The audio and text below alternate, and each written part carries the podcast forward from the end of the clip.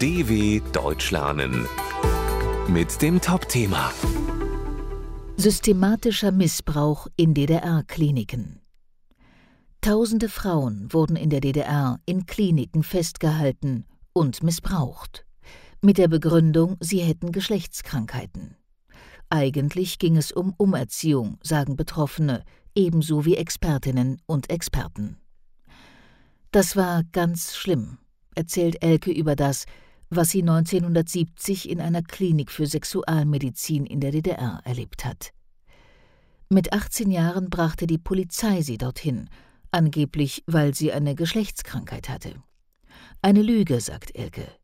In Wirklichkeit ging es um die Bestrafung und Umerziehung von Frauen und Mädchen, die nicht ins System gepasst haben, so Elke. Später wird deutlich, dass nur etwa 20 Prozent der Betroffenen tatsächlich Geschlechtskrankheiten hatten. In den Kliniken wurden die Frauen und Mädchen oft wochenlang festgehalten und missbraucht. Einige berichten von Vergewaltigung und Folter. Elke erinnert sich an tägliche Untersuchungen. Dabei wurde ihr ein heißes Instrument in die Vagina eingeführt und sie bekam sehr starke Medikamente. Heute fragt sie sich, ob diese vielleicht ihre Nierenerkrankung verursacht haben, unter der sie seit ihrem 20. Lebensjahr leidet. Einen systematischen Machtmissbrauch durch ein politisches System nennt der Historiker Florian Steger das Vorgehen.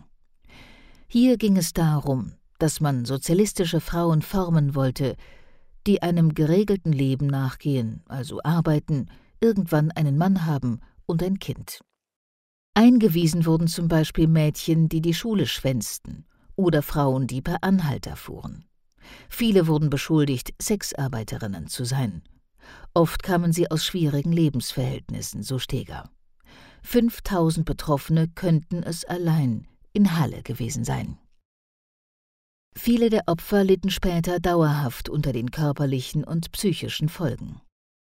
Elke hat sich durchs Leben gekämpft, aber sie sagt, psychisch war ich am Boden zerstört, weil ich so viel Unrecht nicht ertragen konnte.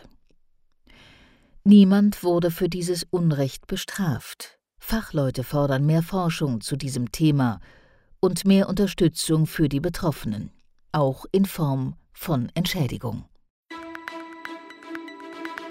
dw.com/topthema